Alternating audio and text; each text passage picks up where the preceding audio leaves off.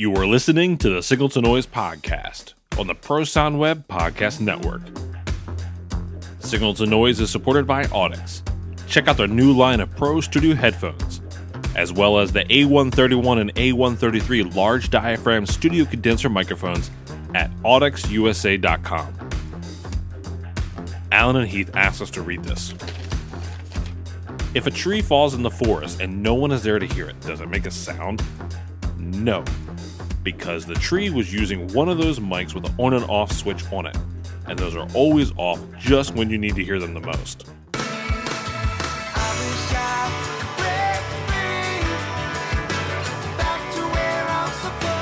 Welcome back to the Signal to Noise podcast on the Pro Sound Web Podcast Network.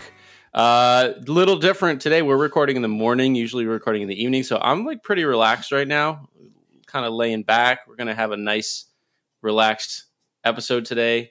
Um, Chris and Kyle, uh, I've traded them in for uh, previous Signal Noise guest and my guest co-host for this episode, Miss Freya Lawson. Hello. Freya. Hello, welcome back to the show. So great to have you. Thank you for having me again. It's fantastic. And uh, also joining on this, Freya, I'm going to let you introduce our guest in just a second. Actually, you know what? Before we get to that, some really exciting housekeeping stuff that I just want to throw out there. We are approaching our 100th episode. We recently surpassed 150,000 downloads. We're pretty excited about that. We are going to have a really cool um, 100th episode. We have a lot of plans going on. We have some really great giveaways from Audix and from Allen and Heath. So we want to make sure everyone goes to signalnoisepodcast.com and sign up for the giveaway. You can uh, win an Audix mic bundle, which I really think is really cool. They've got a lot of their cool mics together in a bundle with the A150 headphones that we use here on the show. Great headphones. That's a cool prize. You can win an Allen and Heath SQ5 mixing console. They're giving one of those away. You can win a copy of Ethan Weiner's book, The Audio Expert. You can win a T-shirt and autographed CD from Mike Green, who does our theme song. So we have a lot of cool stuff going on. Don't hesitate to go to signalnoisepodcast.com, register for the giveaway. Um, very exciting. More on that in the upcoming weeks. Um, today on the show, we are going to kind of get into our mentorship thing. We're going to learn some stuff. We're going to throw some questions out.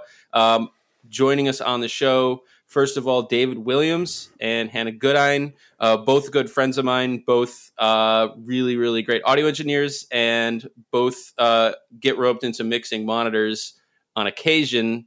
And we're all here today to learn from our guest of honor. Freya, will you do the honors? Introduce our guest.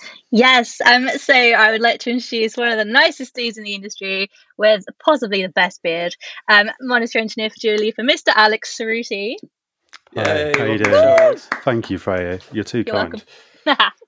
I'm really excited to just bask in the accents on this episode. It's really it's wonderful and wonderful beard as well. Uh, it's gonna be great all around. So, Alex, uh, I mean, we you know generally like to start with the kind of how'd you end up where you are? You know, what what road led you to what you're doing now? Uh, like pretty quickly, um, a lack of knowing what I wanted to do. Fundamentally, um, I've always loved music, and when I was like teenager, I was a I played trumpet and I played bass guitar. You know, did the college thing, um, did some kind of performance techie course, started recording mates' bands and all that kind of thing, and I basically walked into a shop that I thought sold music gear um, called the PA Shop, and they talked. I spoke to the guy who owned it for a couple of hours, and he was like, "Can you help me on a Saturday night and load my van with some PA stuff?" And I was like, "Yeah, sure, whatever," um, and basically never looked back. And then kind of did that in my hometown of Hull in Yorkshire for kind of three or four years. Met my now wife, and she was like, "We need to get out of this place." Um, and basically, we kind of like we chose we were looking at Manchester, which has got a great music scene, and London. She decided to move to. She wanted to move to London for her what she wanted to do for her job. So I kind of was like, cool. Um, I'm a massive Pink Floyd fan and have been since I was, you know, tiny. My parents used to play it, and um, so basically, I really wanted to work for Brit Row, Britannia Row Productions, because they were formed out of Pink Floyd's PA, and I basically rang the poor poor lady who looks after crewing at Brit Row every Monday morning for about six months until she got bored of me and got me in the warehouse for a week, and I basically never left. Um, and yeah, just worked in the warehouse. Like Freya will is well aware of what you do Oh, in yeah. any you know, especially Brit Row because they've got wooden cases. So one of the things you did as essentially as an apprentice or like kind of you know warehouse is sand these wooden cases down and then repaint them. Um, and did that for a while. They were kind of they now own like run an audio school, but at the time they were kind of thinking about how they wanted to do it, how they wanted to get crew, and so I, they gave me a year contract, like full time contract, and basically kind of a little bit of teaching, you know, kind of go out and do gigs, and yeah, it just kind of went from there, basically, and then you know pick up work, decide to do this and that. I love the sheer belligerence approach. Like, I'm going to keep bothering you until you give me what I want. Like, don't underestimate the power of that, people. I mean, that's I got I got my gig with Pro Sound Web the same way. I would send Keith Clark, editor in chief, every month. I'd be like, "Hey, here's all the mistakes I found in your magazine this month," and then he finally relented and was like, "You want to be our technical editor then?" And I was like, "Yes." So, just you know. I, I think that's a good place to start because there's this whole idea of well, I reached out to somebody because I wanted to learn from them and I never heard back. Like probably what didn't happen is that person was like, I don't want to talk to this person. It probably went into a spam folder or it was sitting in the inbox and was forgotten about. Um, like that's okay to reach back out and just say, Hey, I'm just following up on this. Yeah, and totally. I'm still interested to talk, you know? So I, I think, uh, I mean, Alex, you reached out. So actually, when I was in high school, I had this friend named Joel and he, uh, we thought he was a big nerd because he had seen every episode of the X Files, every single episode. And I was like, what complete dedication. And you must have absolutely nothing better to do with your time. But Alex just confessed to me that he has listened to every single episode of Signal to Noise. And I don't even know if I've listened to every single episode of Signal to Noise. So, um, you know, the, we know that's a big thing on the show is, is reach out, ask questions, connect with people. And I, I you know, I've made a wonderful bunch of connections and friends through the show. So anyone's listening who's interested in getting involved in teaching some people or learning some stuff, reach out, say hey, you know. Uh, so so here we are, and let's let's jump into some of the monitor mixing stuff. And I was thinking about this. I was like, all right, I'm going to ask Alex some stuff about mixing monitors, and I realized it. I couldn't. It, it- there wasn't one pressing thing in my mind that I was like, I really struggle with this when I'm mixing monitors, as much as I just don't like mixing monitors. I am never comfortable with it, and so maybe that I'll start there. Um, because I'm able to do it and I, you know, I get decent enough results that people call me back. So it's not a it's not a dumpster fire, but I've just never been comfortable doing it. And I'm far more comfortable mixing front of house or tuning the PA or something like that. So is that an element that you're familiar with? I mean, is there did you kind of settle into it? Kind of. Um, so I I started off as a system tech. I was a V-DOSC tech for years. Um, and yeah, right. Um, and basically, I like. I've always liked audio. It's that's the bit that I enjoy. And the, I worked as the crew boss and system tech in the Roundhouse, which is a kind of free-ish thousand cap venue in London, for like two or three years. And essentially, the job was be the system tech, and uh, as the crew boss, you kind of whoever was around at the time and would fill those roles. So sometimes you were actually the monitor person, sometimes you were the front of house tech, sometimes you'd be the patch person, and I just ended up being the patch person a lot with excellent monitor engineers. Like you know, um, I had like a guy called D Miller was the monitor engineer in the Roundhouse for a long time when I was crew boss, who is Robert Plant's monitor engineer, did the Led Zeppelin reunion, you know, that kind of caliber of person. And they taught me loads. Um, and I found it was A, I really enjoyed doing it, that side of it. But most importantly, I noticed that everybody wanted to be a front of house engineer. And you could count the number of like monitor engineers on one hand. Um, and I also noticed that they weren't looking for work. You know, the, all the people who were like, "I'm a monitor engineer," always got hired, and I kind of, I kind of noticed that quite early on, and also wasn't that keen on being a front of house engineer. To be fair, I liked being a system tech, but I had very little tolerance for the kind of A and R guy, management, friends, etc., giving their opinion on something that really they weren't qualified to give an opinion on, but you still had to listen to them. So I kind of always avoided front of house, um, and I enjoy being on stage. I like that side, as in like the kind of watching the like you know hearing house lights go and watching the audience and watching the reaction from the band. And it's it's yeah i like it. It's good.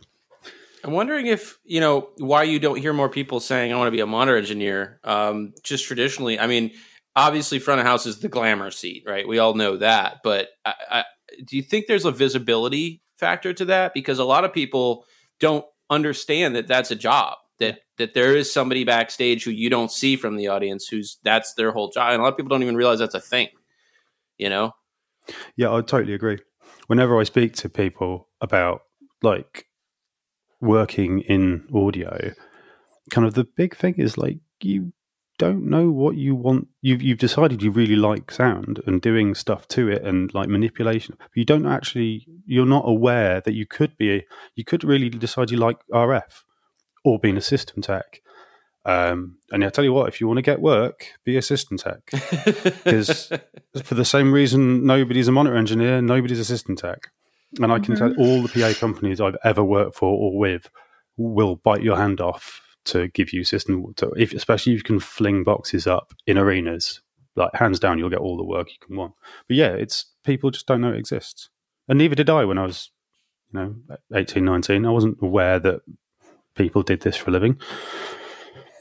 I just thought it was something want, that happened. I want to hear from David and Hannah on this because you guys both mix monitors and like Hannah, you told me that you like it, you prefer it. To for the house, yeah.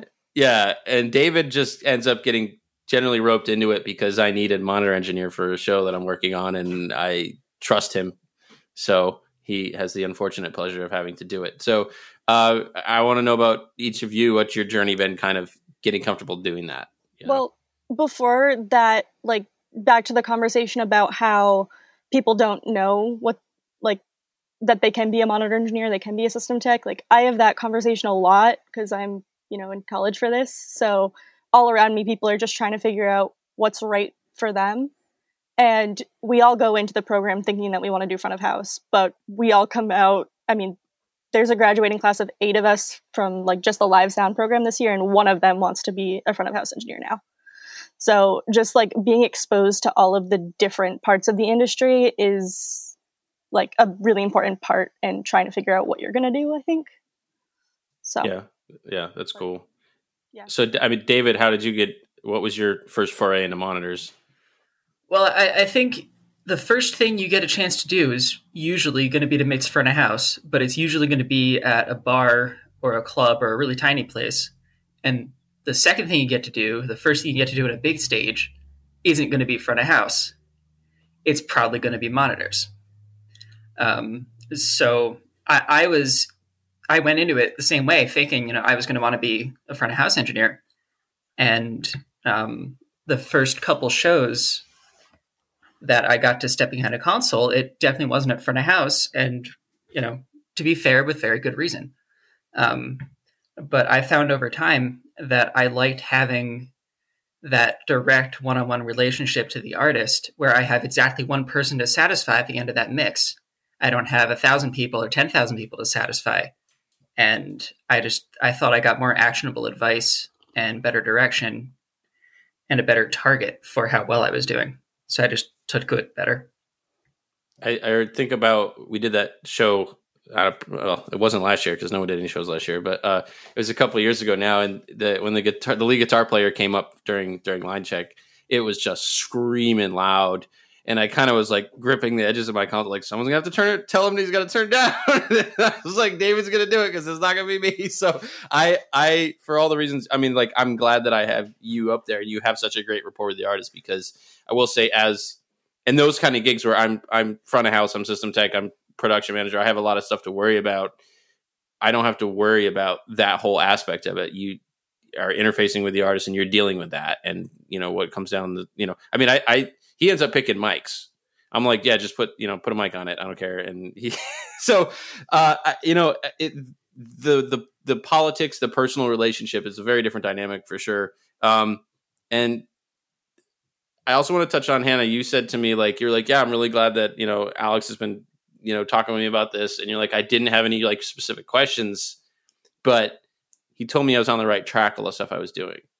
I think there's a lot of value there, like just a sanity check about, hey, I'm not crazy, and because a lot of us came up and you know, I was the only person in my high school interested in this. I was kind of just going for it, and so like I knew I knew that okay, you can put an EQ filter here. This thing's feeding back; it'll go away. Like I didn't know what that was called. I know there was a term for that or a process for that. I just knew that that was how I solved the problem. So I think getting the context of yeah, other people dealing with these issues and this is the term for that. That's a really valuable thing and something that's really important to have in a mentor when you have a mentor relationship.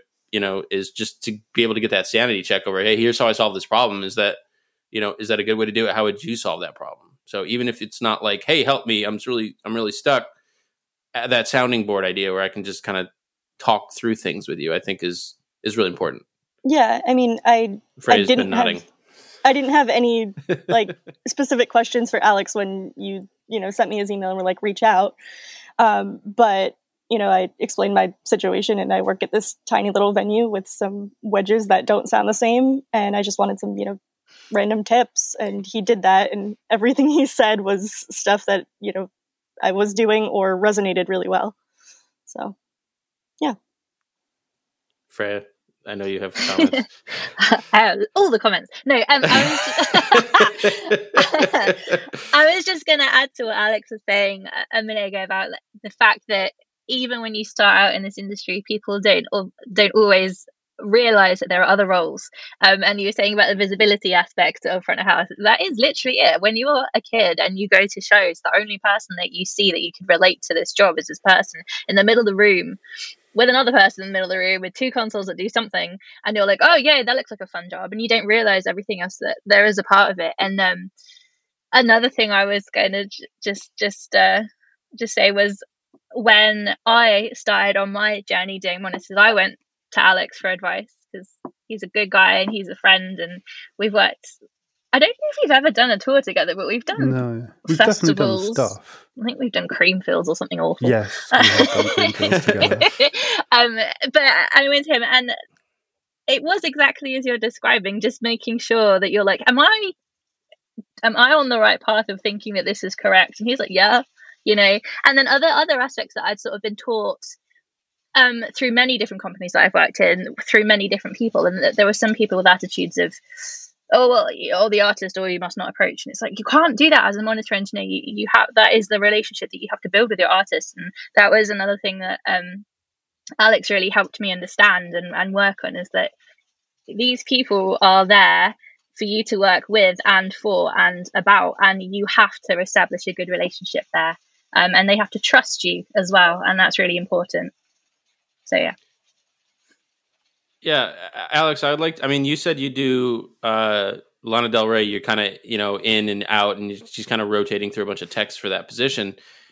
That would seem to be a challenge for me to have the artist get a consistent experience when you have different techs in that seat from time to time. Can you talk about that a little bit? Yeah. Um, so there's a number of people who, like, whenever whoever's available, will kind of fill that space, and we kind of they're all I'll be honest better than me. They're all like really good monitor engineers, um, and we've kind of built the show file for monitors over the last like eight odd years.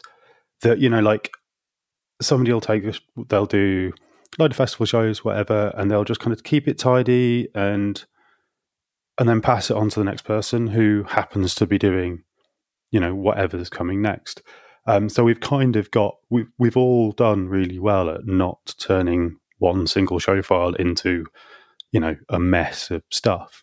Um, and it's kind of there's like kind of two or three of us that have kind of done it in the last few years. So it's kind it it's relatively okay now because she knows us all, and hmm. out of the three or four of us, one of us will be available. Um, but yeah, normally it's not advantageous to do this, but on, in this case, it does work reasonably well. Um, and the band rehearse a lot. I've never done anything with them that well, I haven't had like a week's rehearsal just to make sure everything's cool. I'm sure that helps a lot. Um, yeah, I, I, mean, I think the idea about the artist knowing you, like just looking over and seeing someone they know behind that console, that's huge. And uh, you know that you have a lot more leeway to kind of work with them and get what you need. When when she didn't know you though, the first time, I mean, was that uh, was that a little nerve wracking for you, or how'd that feel?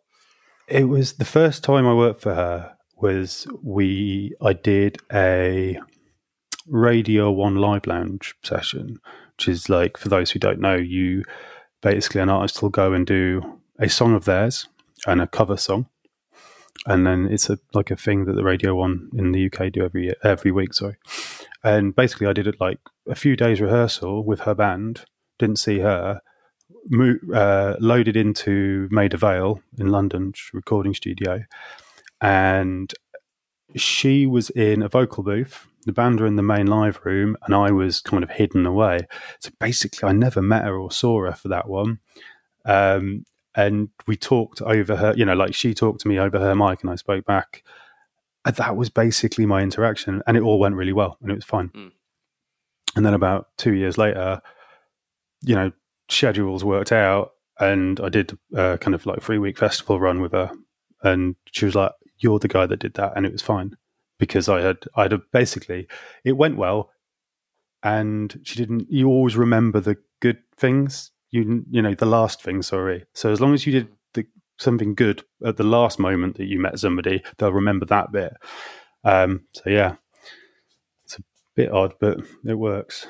Well, yeah, I mean, it's it's really unique, but it's really interesting to me. Um, when you're working on, I don't know how often you do this, but I know this is a reality for Hannah and for David and myself, somewhat. I've got to walk up to a console with a bunch of artists I've never met.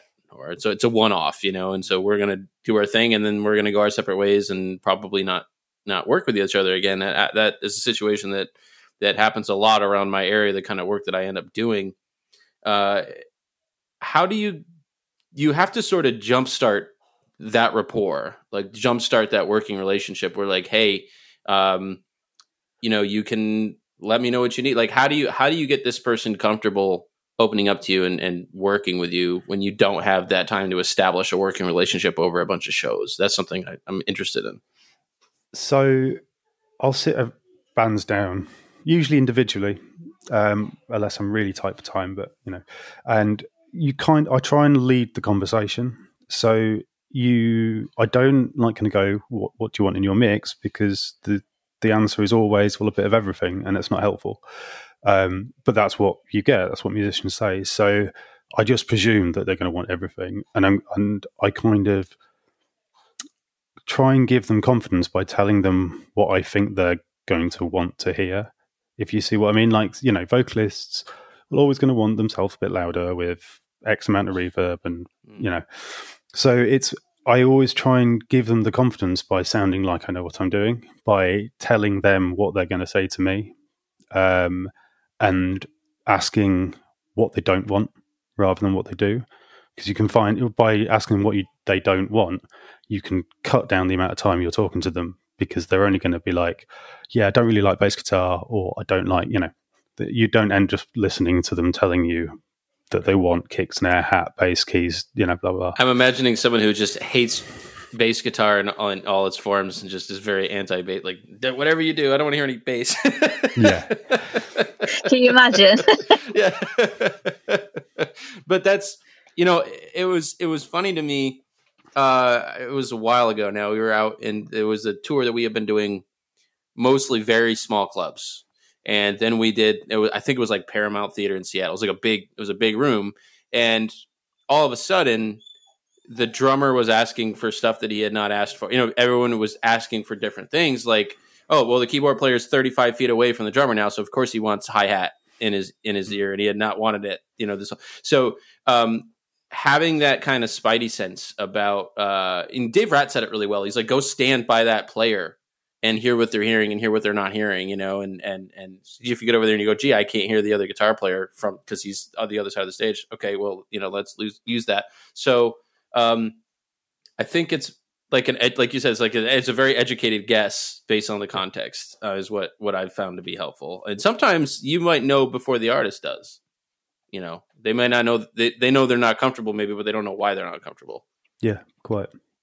Um, and that's the other thing is like you should always listen to musicians, but you need to re you know listen to what they're saying, not not the words that they're saying, Mm. because uh, people you know spend their lives learning to play an instrument and playing with bands. Um, doesn't mean to say they're aware of what will make them a better player and a better performer. So you know when somebody says, "Oh, I can't hear my voice," is it they can't hear their voice or is it just the keyboards are really loud or you know so just paying attention to what people are saying um but you know actually listening rather than just giving lip service Uh, that's a great point. I mean, one of the vocalists I work with, she'll she'll often say, "Mikey, I can't I can't hear myself. Can you turn me up?" And I'll look at her mix, and her fader will be all the way like like you've you've crept up. How about this? I said, "Why don't you turn your pack up? I'm going to take everything else down a little bit." You know what I mean? So because it's what she's asking for and what she actually wants are not always the same thing. So uh, that's that's a really interesting point, Freya. I know you had a comment on that. Oh, I was I was going to say actually, um, I I think that's a really important approach, um, as Alex was saying, to to go and preempt, but then also ask for their input when you're designing their mix with artists as well, because it is really important that they realize that they can trust you with that. Mm. Um, it's it's all about psychology as well, which is another thing that Alex taught me. Um, it's a lot about that. It's a lot about how how you manage people's expectations and how you deal with them as people as well because again that's a really important relationship. And i was going to say i have had it before actually where taking this approach and i was i was probably like pa teching for something uh, some big festival or something and hung the pa and i'm done for the day you know? So then i'm going to hang out stage and help with stage. And um a band didn't have monitor engineer that day so they're like you know can someone do it? And I was like, yeah, for sure, I'll do it. And I went up to the dressing room and I was just like, hey guys, so there's, I don't know any of you and I'm really sorry, but I'm going to be running your monitors tonight and this, that, and the other. And I went in with a little notepad and just kind of wrote down what they all wanted. And they were like, no one's ever done that for us before. I was like, why? well, they just decided. So it's kind of, yeah, it must be a really odd thing for a band to be like, we're going to play this epic show. Oh my God, oh my God. And then you just get some stranger there, like not asking them what they want and just giving them what you think they want, which is kind of scary. sorry i was just going to say i worked for an artist uh, over the summer 2019 just one off management rang me up can you just cover this gig and a she was really surprised i spoke to her beforehand but b she was like nobody and i spoke to her afterwards to kind of find out how she how it was and she was like nobody's ever come and no no monitor engineer has ever come and spoken to me after the gig I'm like what? That's shocking Why? to me. it's That's not just- terrifying. Yeah. Well, you know that's a really important point, and I, and I, you know, I can share a story that the the local my friend in town here been working with him for a long time. He owns a small production company, and uh, it's it's interesting because it's a small company, so that he doesn't have a warehouse full of PA. He doesn't have 15 consoles in inventory, um, but he shows up and he's just generally competent and polite, and his crew is just generally competent and polite. And people routinely say, "You guys are the best company we've ever worked with." And it's it's kind of a sad indictment in our industry that being generally competent and polite puts you at the very top of the heap because that should be kind of the that should be the expectation. It Uh, should be normal. yeah, or you know the the college theater that I mix at here. When when people come and I, and when I get the rider on, I call them and I talk about the rider with them, and then they show up and they actually have the things that that we discussed, and they're like, "Wow, you actually gave us what was on our rider." I'm like, "Yeah, dude, like that's what the rider is, right?" Like, so That's so how this whole it- thing works. yeah, it's it's always been. I would be mortified to have a band show up and I haven't looked at their rider yet. You know what I mean? Uh, that w- I would be very embarrassed uh, of that. So it, it, I think it often doesn't take an act of heroics to have a good show and to please the artist. Like just a little basic effort. Uh, you know, calling the management or calling the engineer. Um, it's interesting. The venue that I work at, a lot of times the artists aren't aren't they not traveling with their own engineers? Sometimes they are. Often they're not.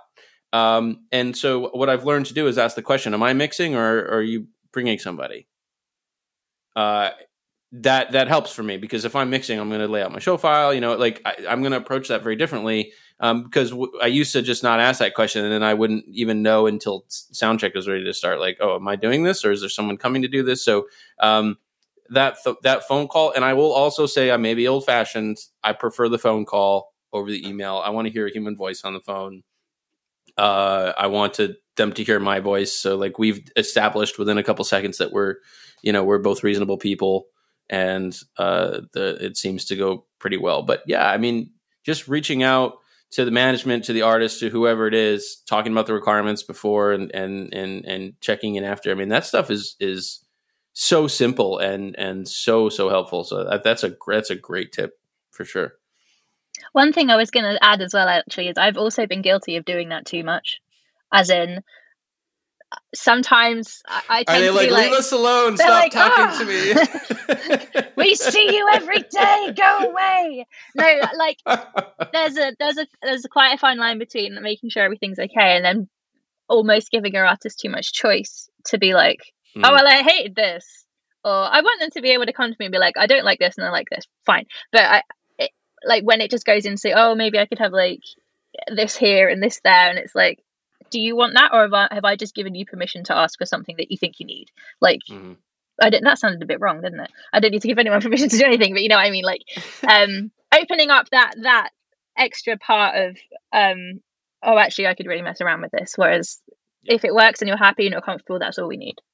Well it, to me it's also that's really artist dependent because even within one band I have I have a person who will not uh if he wants it changed he'll ask for it and he if he doesn't say anything, I don't touch it, right?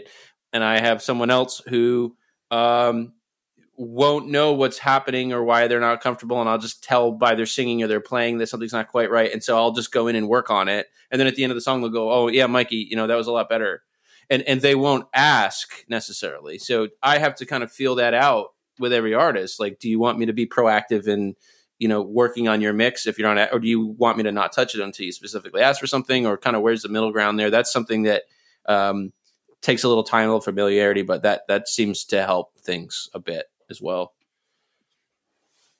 Yeah definitely. It's um yeah you're right. You can you sort of if you're establishing a good relationship with um, the people that you're running monitors for you kind of get to know what they want when they want it and you can read mm. them and it's still quite magical in a weird way. you're like, I know what he's going to ask for, so I'm going to do it. And he goes, Oh, yeah. And you're like, Yeah, I did it.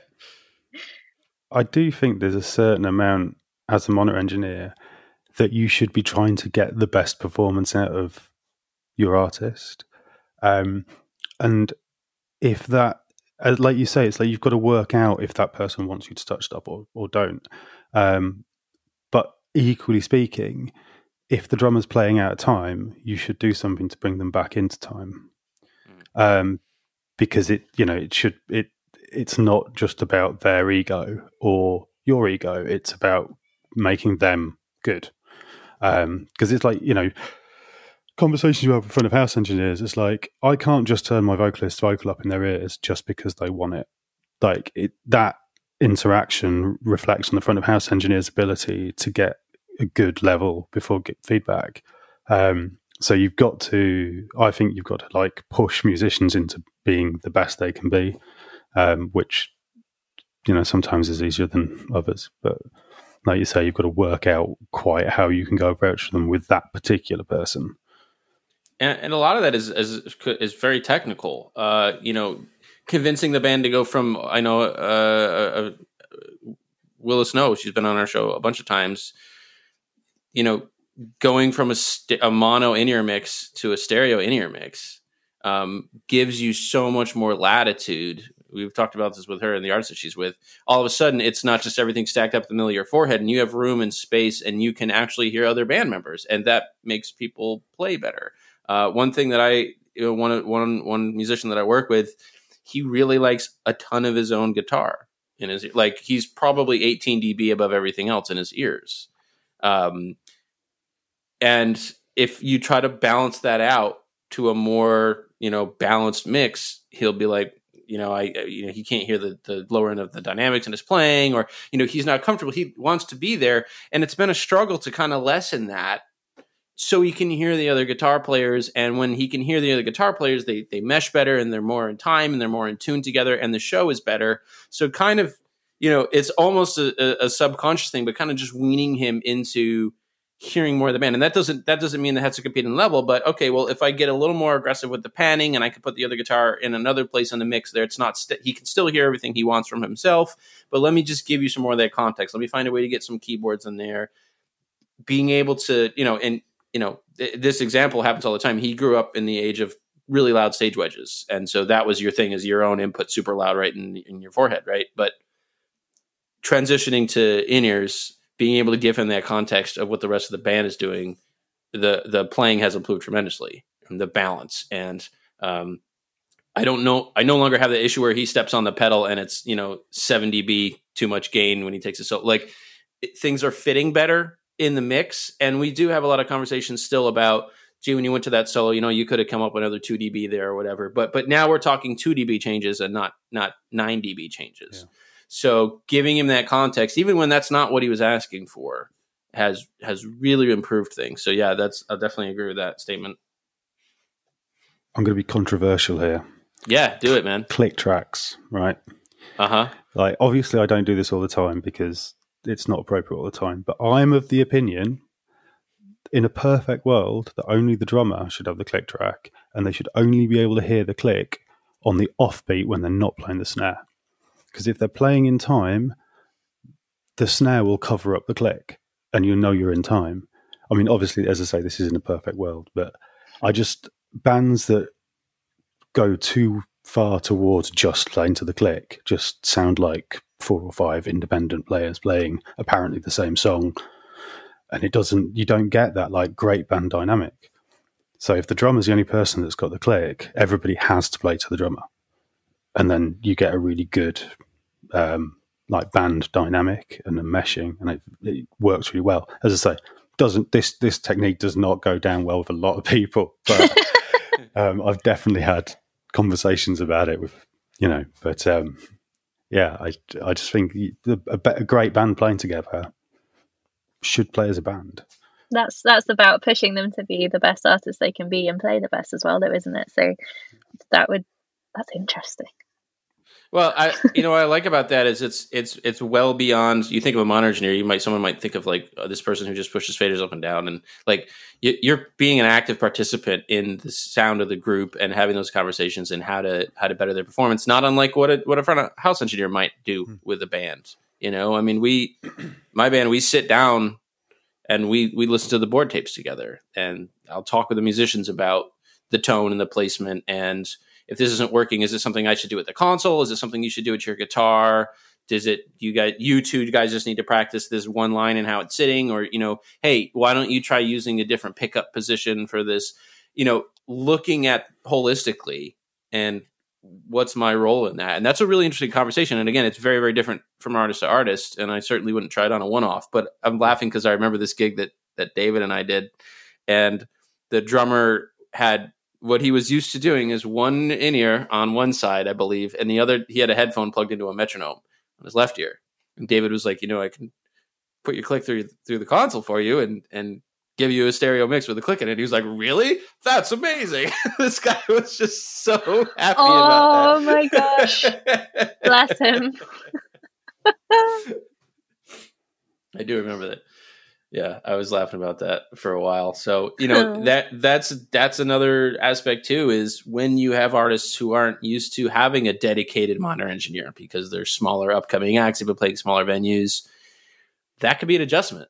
Uh, David and I did, we actually met doing a festival where that was the case, where a lot of the acts were local or, or smaller regional groups and didn't understand. You know, they kept telling us about how they wanted to sound out front, and we're like, well, you know, th- okay, but you know, just so you know, that you know, I don't remember the guy. I think Steve, whatever the guy's name was. Was this what was the guy's name? David. His name is Steve. Yes. Yeah, Steve. Okay, so Steve's out in front of house. He's mixing you out front, and we're over here on monitors, and we're gonna mix what what you hear here. So you know, we had to more than once kind of just establish that paradigm with with the artists on stage, and and uh, that can be a bit of an adjustment as well. Yeah, it's to see a look of amazement when someone realizes, oh, there's a second person mixing. Oh, that's wild. it was it was funny though. There it was, was consistent band, too. Yeah, it was. but there was one band that they were they were a touring act, and so they knew what was going on, and they came in and they came up and they said exactly what they wanted, and they had two sets. On the second day, they came up and said, "Are you the guys that were mixing our monitors yesterday?" Like, yep.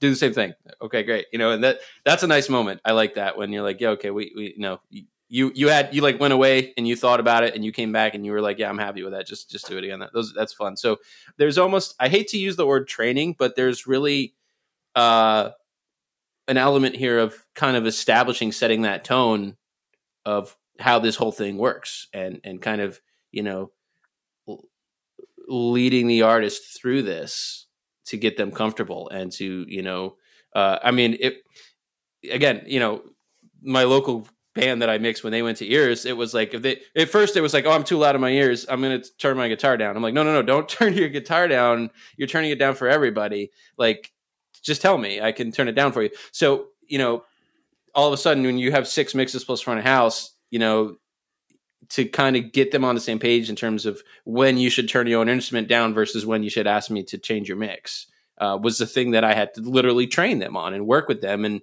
and um, you know our guitar player she would she would just pull her volume pedal back if she felt like she was too loud on her own mix. And then everyone else would go i can't hear her anymore. It's like so we we just had to uh, work on establishing that and and get them used to the idea that everyone had their own mix and you weren't going to be messing up anybody else if you just asked me to change your mix you could do that and it was independent. So um, that's always been an interesting thing to kind of work through people with and and uh, that can be a rough adjustment process particularly when you have an artist who's not used to in-ear monitors, for example, or an artist with hearing loss. You know, um, I do enjoy those aspects of it though because I like I like getting them comfortable. I like creating an environment for them where they can go out and perform and they're coming home and their ears aren't ringing and you know they're they're they're not tired from it. Like it's very that's a rewarding aspect of it. I definitely I definitely see that perspective.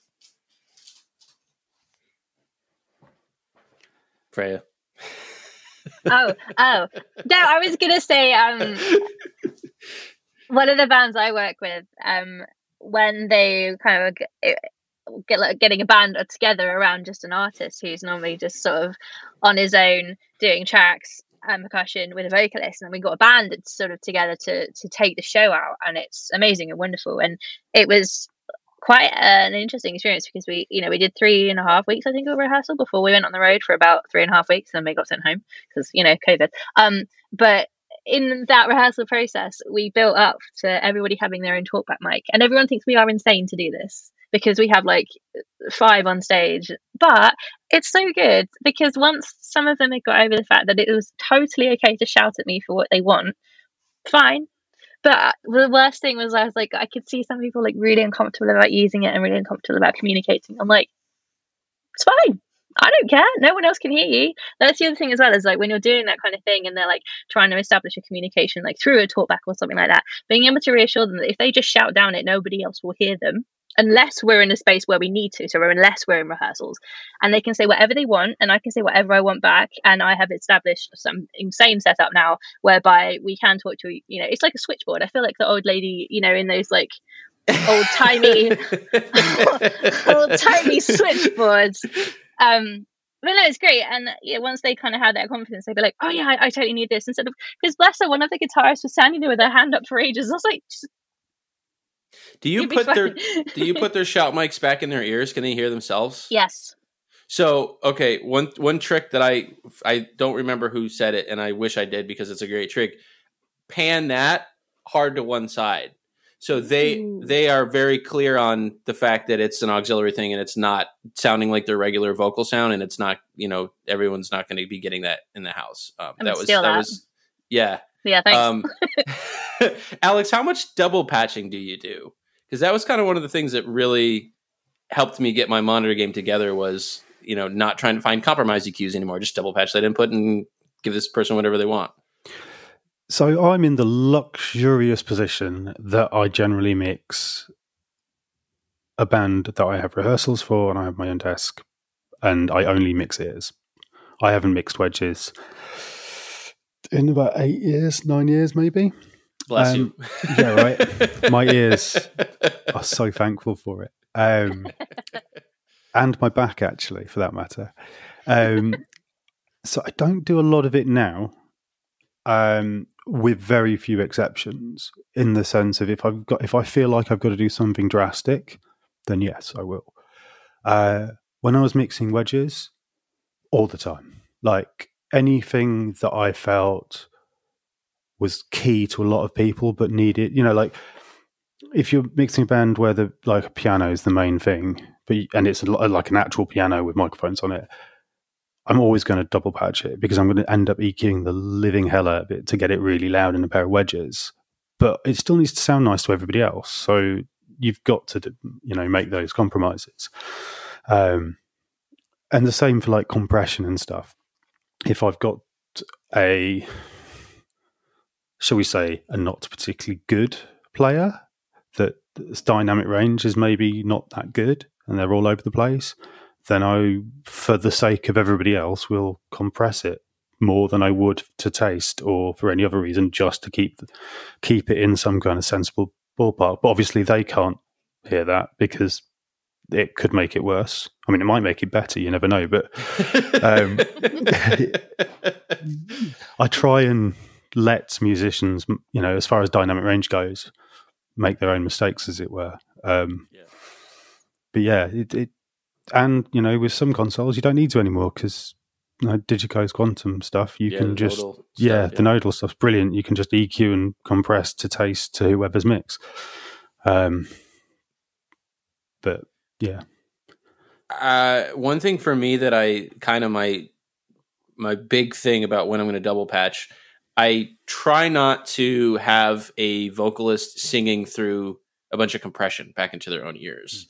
Um, but so you know, my band, I have I have five vocal mics on stage, and everybody sings. So um, everybody else wants that person kind of post compression and make it sound nice and make it so it's not going all over the place dynamic range wise and it's got to kind of sit for them. But their own mic I, I want them to get exactly what they're actually doing. So it has very minimal eq and it has virtually no compression on it because uh, they start getting tired if they're just kind of pushing into that compression all night. So um, that's my one thing is if you're listening to your own vocal i'm going to treat that very very different than how that's treated going to everybody else's ears typically. It's funny the drummer wants everybody unprocessed. um, but that's kind of a thing that we learned about. He's more comfortable that way but most of them say well i don't want when when she takes off on her lead line she really gets going. I don't that kind of i don't want that in my ears. It's too much. So um, i will double patch all my vocals even if i'm just mixing monitors which uh, um, I mean, is that is that a crazy approach? no, not at all. what I was, I was going to add was one thing I do double patch all the time is I'll make a, do, uh, a second vocal channel to center reverbs, and I'll compress that channel like you would a front of house or you know studio style, so that the reverb coming back do, is consistent. Um, and it's not necessarily 100% of the time, but what I do find is like it'll put people up if they're kind of like they get to a moment and then it's quiet and they'll make a loud noise, and obviously it gets really reverberant. And then it freaks them out because all of a sudden it's really reverberant, and they're like, "Can you turn the reverb down?" It's like, "No, you've just got louder." But instead of having to have that conversation repeatedly, I've just found it's easier just to do that side of it because they know their voices got loud. Right. But Right. the bit that scares them is the sudden reverb. Um, I, I haven't worked for anybody in a while where, like you say, you've got multiple vocalists that are.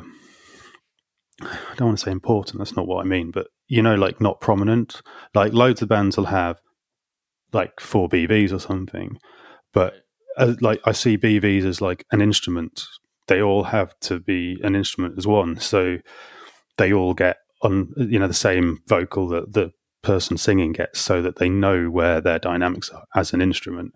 Um, and then I'll compress it as a group and send it to the the artist, as it were. But yeah, the reverb thing I've noticed freaks people out.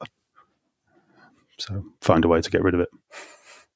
It- you know that's another interesting thing for me too because finding out uh, what people are comfortable with like like this idea with in ears is you've removed all this, you know, all, all of their usual ambient environment, and and we mic things close in live sound because we want isolation. So so you know what the vocal sounds like an inch from their mouth is not natural. You know, we don't go around and talking hopefully right into each other's ears like that. So you got to do something to it just to kind of put it back in a more kind of psychologically normal environment.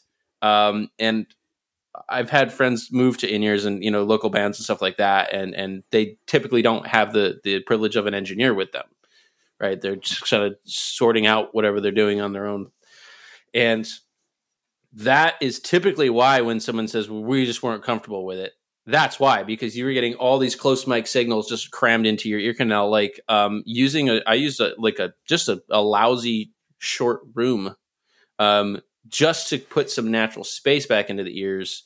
And I do have a longer hall that, that obviously I'm using out front, and I do have one vocalist who she wants she wants to sound like she's in the you know the Bat Cave or or St. Peter's Basilica or something. It's crazy. Um, it's it's you know it's it's four and a half seconds, and she's super happy with that. But for the most part, um, just a little bit of room just to kind of pull things back a couple inches uh, has been a, a huge, huge, huge thing for particularly acts that aren't quite used to the in-ear environment yet and and maybe don't understand why they're not as comfortable you know? Yeah reverb like i use all the reverbs all of the time. And that that's not like it's not like i stick a five second you know reverb on someone's vocal but like every instrument i'll give a reverb to and it'll be like one second no you know and i'll play with the pre-delay depending on where i want it to sit you know because like you say a guitar amp is usually eight foot behind you and a guitar in your ears does not sound like that. So you've got to give it some space so it doesn't like give it room. Um, a trick that I nicked off a mate of mine years ago who was mixing a lot of dance acts where it was all like computer instruments was inserting reverbs over people's ears like a one second reverb no pre-delay um, and then dropping the kind of wet mix down to like somewhere between like five and ten percent, so that everything was in a room. Everything had a little bit of space to it, and for all when it was like loads of track and loads of keyboards, everything that was really dry and really in your face, it all of a sudden just just gave it that little bit more natural sound. Um, and for those people who are like, I hate this thing, it works a treat. You just like, and you don't need to be you know doing too much work because you've all of a sudden just given it a room. Um, and then you can play with the wet dry balance depending on how reverberant the, the space you're in is. It, yeah, definitely stole that one, and it works a treat. I'm going to be controversial now. I have a strong distaste for pre-delay. Um, I usually turn it all the way down. It's just it something about it. I I never feel like it helps. I know there's a a lot of people that say, yeah, you know, it's kind of gives me more separation. I've I've never had that experience. I typically, you know, I, I don't think, you know, you're talking about 50 milliseconds, 60 milliseconds of pre delay. That's a pretty sizable space that you're in. And usually when you're playing drums in a space like that or whatever, that's not a happy thing. You know, we don't like that, that slapping coming back. I, I typically turn that all the way down and it just, to me, I, I've gotten better results with that. So maybe I'm, I'm an odd man out on that, but I'll, I'll just, I'll throw my hat in the ring on the, I like very minimal pre delay on my reverbs. There you have it. No, I'm totally with you. I start at right. zero with basically the only time I play with it is it's usually backing vocalists trying to get say you've got four backing vocalists trying to get their voice um, to stand out a little bit when they all want all of four of them at the same level almost. Um, but yeah, I'm totally with you. It just sounds a bit weird because you don't want it. You don't want to. You never hear that first reflection um, so far away. You always hear a little bit of the floor, you know, going, you know, oh, going away from you. You never hear the wall at the back first, so it just sounds a bit unnatural to me. Um, yeah, and when you you know when you go into a venue that sounds like that for real, world, like ah, gee, that back wall sucks today. You know, like that's that's not a that we're always talking about the, how problematic that is, and and so I don't see any reason why I would want to intentionally recreate that. But yeah, I mean, it, it's you know, uh, I had a similar conversation with Ryan John about uh, early reflections in my reverbs. I turn them way down, mm-hmm. uh, and he's like, "Yeah, I EQ them separately." I, I, I, the diffuse field to me is very useful a couple of early reflections is something that you have to be very careful with. I think, especially when you have a lot of elements and, like you said, a lot of different reverbs in in in your mix. Um, I know that was something, and this is this might be an interesting thing because I know there there are a lot of people, and when I you know started having to mix for for multiple in-ear monitors, the console I was at the time was very limited on effect slots. So I couldn't do a drum reverb and a guitar reverb and a keyboard reverb and vocal reverb and then a background vocal. I couldn't burn six slots on reverbs. So that requires a lot of careful thoughts about how are we going to do this. And then if this person says I want more reverb in my ears, well, I have to bring up all the reverb with five vocals in it and not just hers. So um, that is kind of where I ran up against a wall for a long time, and I ended up doing like an instrument verb and a vocal verb, Hmm. and just carefully band limiting them. Like there's probably nothing under 350 hertz in my in my reverb returns. Um, just get all that, that gunk out of here. Yeah, Alex is making a face. Yeah, get that gunk out of there. um, that that allowed me to be able to be more flexible with it and have kind of a wider margin of error. Um, is kind of band limiting that stuff and, and getting all the early reflections out of there. But I mean, do you have any any words of wisdom for when you're kind of up against the wall in terms of your reverb counts and stuff like that? Uh, you no, basically the same. So that's the, the the Abbey Road trick that you're talking about of like high passing to like three to six hundred hertz and then low passing down to like eight k does wonders for reverbs because nobody wants to hear that low mid horribleness coming back. I mean, you're digging it, you know, you're trying to get rid of it for most people anyway.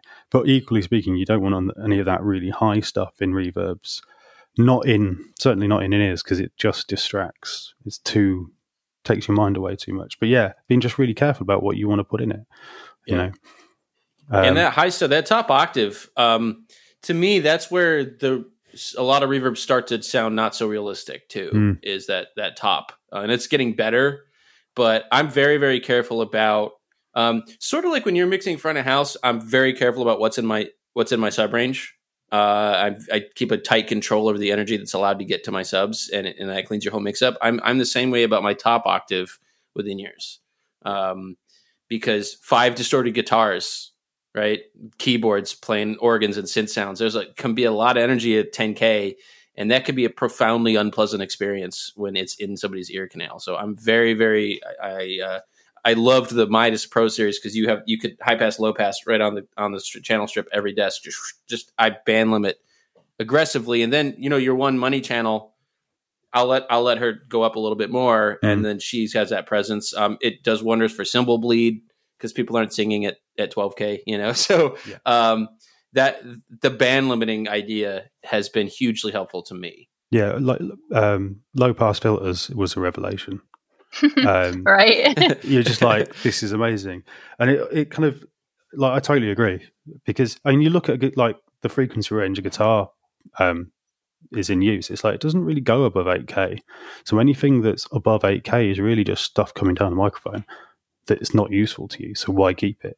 This you know um it's also really good like on vocals when you've got thrusts in front of pas and stuff like that get rid of it because or you're just adding top end stuff that makes like blurs um, vocals and everything else in your mix. S- like yeah um, i can't remember the band's name now it really annoys me but i remember watching um, uh, somebody at hyde park this uh, mixing on a xl4 analog console with high and low pass filters and like standing there it's like this sounds absolutely amazing like totally like the album but like exciting and live. And i kind of just, as you do you kind of look over their shoulders to see what magic they're doing. And basically all the faders were at zero um and it was just the tiniest amount of eq and low and high pass filters and i was like bro that's really annoying because i know that's it's not you know it's not magic Yeah. it's just, it's just a great that band simple. yeah it's just when you've got a really good band yeah. it's- Well, there was uh, Hannah. What's that band that we were the state champs? The multi tracks. Okay, so Kyle Black does these these studio mixes for these these you know kind of like uh, what are they called? Like it's like power rock, power pop rock. Just- Pop punk is really the- Yeah. Yeah. And it's these mixes are crazy. They're just, you know, the, the biggest, fattest drums, just everything's like right here. And it's amazing and I ended up with a set of multi tracks for one of their tunes that Kyle had mixed, and we were like, "All right, where's the secret sauce, man? Like, let's see what he's doing." And he wasn't doing much. These tracks were just super clean, super well recorded, great performances. Yeah. Um, and he absolutely made it better but there was no like secret thing that you know where the, he just hit a button and we're like, wow, that was amazing. I learned yeah, a bit. Like I didn't learn any big trick. I just learned the importance of he he was able to get amazing results because these are incredible sources and um, with with monitors. Uh, you know, it's really funny that to watch when the band went to in ears. What happened is one by one they went to cab sims or amp isolation or something like that because all of a sudden they're actually hearing their real tone you know not not what's bouncing out the back of your legs mm. coming out of a, a, you know and and and uh they got very zeroed in on their tone and changing their pedal boards around and really thinking about the sound they were making and i'm certain that it was the move to in-ears that started that because for the first time they were actually really clearly hearing their sound and weren't happy. Um, so i think talking about you know we talk about it all the time with front of house right? Like how important it is to get it right at the source but i think it's extremely true for monitors as well. Like yeah. you know if you have a crappy tone coming in your ears like you know it's i can eq your crappy tone a little bit but like that's um you know i worked really hard with with our lead guitar player and every time he would make a change i would take an eq filter out or whatever and we ended up i mean i think there's a high pass on his channel now you know and the fader goes up and he's like yep that's cool. Yeah. We worked really hard to get there and it wasn't what i was doing at the console it was what he was doing with his amp and with his instrument and his pedals and stuff like that so i think that definitely deserves a mention. Yeah no absolutely. I remember going to see um, bruce springsteen about 12 years ago and he's still most of them are on wedges i think still uh, but I looked at all their guitar cabs, and all their guitar, guitar cabs were basically on like on their backs, so that the drivers were pointing at their heads so they knew what their guitar cab sounded like because they were pointing at their ears. And for some stupid reason, that was revolutionary to me because you see all these bands with guitar cabs slamming up against the back of their calves, and then wonder why it sounds different when you put a microphone in front of it. It's like it, it's you know hindsight, hindsight's a wonderful thing. Um, isn't it just? well, Mike Sokol, who writes a lot of articles for Live Sound International and Pro Sound Web, um, he has this little thing that he's cooked up where he basically it's a guitar cab in the form of a monitor wedge. Yeah, and it goes in front of you, not behind you, and it points right at your face. And he goes, "You'd be amazed." How much happier these people are and how much lower their stage volume is when I do that because they can actually hear their instrument. And I was like, that's genius. like I'm ashamed that I haven't thought of it, but it's genius, yeah. you know? Yeah, yeah, totally. Like, yeah, I can imagine that works incredibly well. Um, rather than having a load of four by twelves battering yeah. you. Yeah. Uh, all right. So before we get to our typical important end of episode questions, I want to hear from Hannah and David one more time other comments, questions, thoughts for Alex? Is your workflow super revolutionized now? Are you jazzed up to go back out and take the world by the by the monitor console, or or what? I've got one. Um, okay. For people without a pretty serious music background, without you know playing pop music instruments on stage themselves, um, this is important to me because my primary instrument is actually flute. I'm all classical music trained and not very much, you know, a performer myself. Um, how do you bridge that gap, you know, and meet the musician's needs and understand how you can help them without ever really spending time in their shoes? Uh, I'm quite similar in the sense that I was a classically trained trumpet player. Um, I played in orchestras and jazz bands and stuff.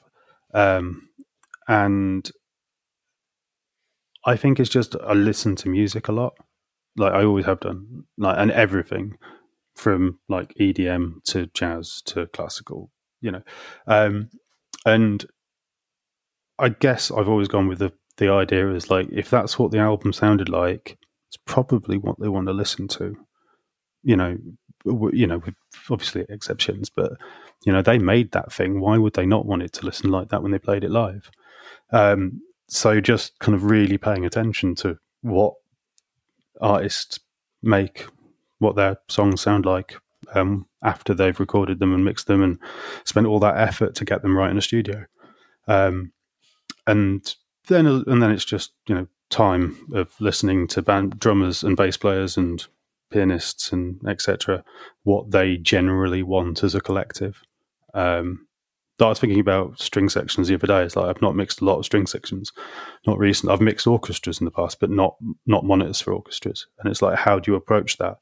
Um, because the session, like session players are different to uh, like a collective that play all the time together. Um, don't think that's particularly helpful to answering your question, but um, yeah, I I go by the listening to music and trying to replicate that. Right on. Thank you. Yeah, that works. I remember. Uh, I think I've told this story a while ago, but there was a, a pop singer that was coming into my venue, and I hadn't heard of her, and I was young enough and stupid enough to, not to listen to her music before the show. Um, and I went in and I did the show, and her manager came up and gave me one very small tweak to the mix, and he said, "Yeah, you know that sounds really great." And I'm sitting there at the console like, "This is horrible. Like, is this mix sounds awful to me. I'm so not happy with it. And when I think about gigs that I that I'm not happy with, that one sticks out of my mind. And I went home and I listened to her single. I was like, oh, that's that is not at all the texture or you know the way the production method or just the overall style that I would have thought of by hearing what she was doing on stage. But what came out of the PA was exactly what the record sounded like. And so it was actually, you know, her manager knew exactly what she wanted to sound like, and we were pretty darn close. And so for me, that was just a question of I didn't have the context to understand what the goal of the of the, the music was. Mm. And had I done that, I wouldn't have been sitting there the whole time like I don't like the way this is coming together because it was exactly how it was supposed to go together. Um, so for me, just I, I mean, I'll definitely echo that. You know, five minutes on YouTube and just spend a look at the you know a couple of songs by that artist just so I understand kind of what they're for lack of a better word, what their texture is, what what this artist sounds like. Um, then I have some context for how to treat that. You know, my thing was like, I thought the the tracks were, uh, uh, you know, I was like, those tracks seem really hot to me, but that was her. That was how her music sounded. So, so to me, it was this this feeling that I was screwing stuff up. In reality, I just didn't have the context for what the music was supposed to sound like. So that's I'll, I'll echo that completely. All right, Hannah, you're up. I don't think I have one. Um, really? Not specifically, no. Um, I think I would. I, I, like David's question a lot because I'm. I don't play an instrument. I've never played an instrument. Um, I, I, have a question. I have. A, I have a question on your behalf. Then. Okay. because you you do you have to do battle in these tiny super reflective rooms yes. with super loud wedges. That's difficult. Um, and it's been eight years, I guess. So maybe Alex. I mean, that's that's a rough situation for everybody. Um, I mean, any any tips or wisdom in that situation, Alex? Less is more. Yeah, you know, um, like uh, me and Hannah were talking about this over email. Um, it's like wedge placement and microphone uh, pickup pattern like super super important. If your wedges aren't put in the right place so that the horns are pointing at somebody's ears you might as well go home because you'll never get the volume out of it. In the same way if you've got a wedge horn pointing at the back of a hypercardioid mic it's just going to feed back because you're sticking noise into a microphone in the wrong place. Like you it's if you want it to sound really good well as best as it can as well you've got to understand that a cheap pair of wedges and a average microphone's only going to get so loud and so good.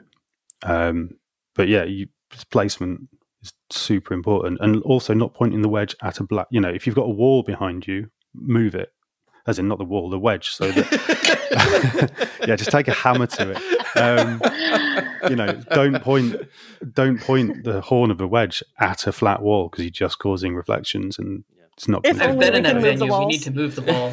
yeah, yeah, we do.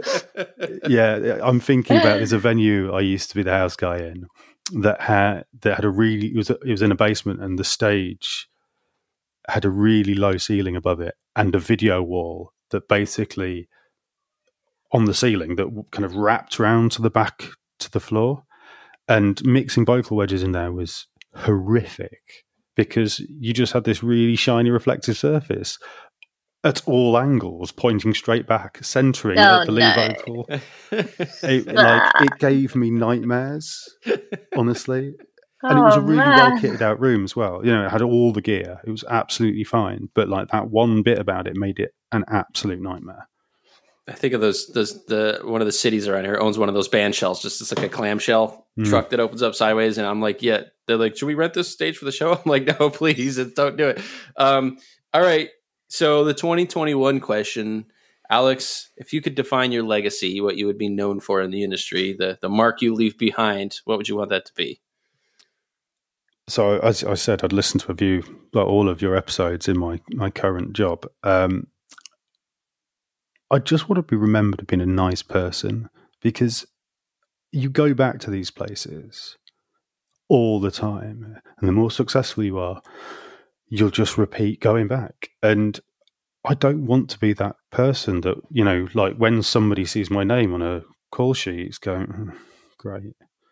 Like yeah, because and you just don't want to be that person and you can you can get over all those hurdles of gear being crap or you know artists in a mood or all of those things if you're around good people um and yeah just want to be remembered for being reliable and decent human being That's I dig it. Um, and so equally as important, we're all coming over across the pond to come visit you and Freya, and yeah. we, we're gonna go out for some food. Where do you take us? What's your favorite? Um, I'm gonna, I'm gonna. Can I answer this slightly differently in the sense of just? Yeah, can I just give you some places that I really like around the Yeah, world? hell yeah! Because I thought about this more than I probably should have done. I love it Because the, the one thing that touring is amazing for is finding good places to eat in places that you've never been before. So there's a Taiwanese restaurant called um, Din Tai Fung, which is like a chain, and they they kind of started in uh, Taipei, but now there's like one in Seattle and there's one in LA. There's a few places, amazing food. There's a little bar, rock bar in Sydney called Frankie's Pizza, which is amazing. Um, just like cheap beer and cheap pizzas, basically all you need. Um, and uh, Central Barbecue in Memphis, an amazing barbecue joint. I feel like Kyle, were Kyle here, he would definitely have uh, some some probably very supportive words about that. Yeah. that of it. He- he's, he's a barbecue connoisseur. So, well, that's awesome, Alex. Thank you so much for, for being with us, man. It was really cool to chat with you, and and uh, thanks to Hannah and David and, and Freya and the whole gang here. Had a great time. Thanks Yeah, for having Thanks me. for having me. Thanks.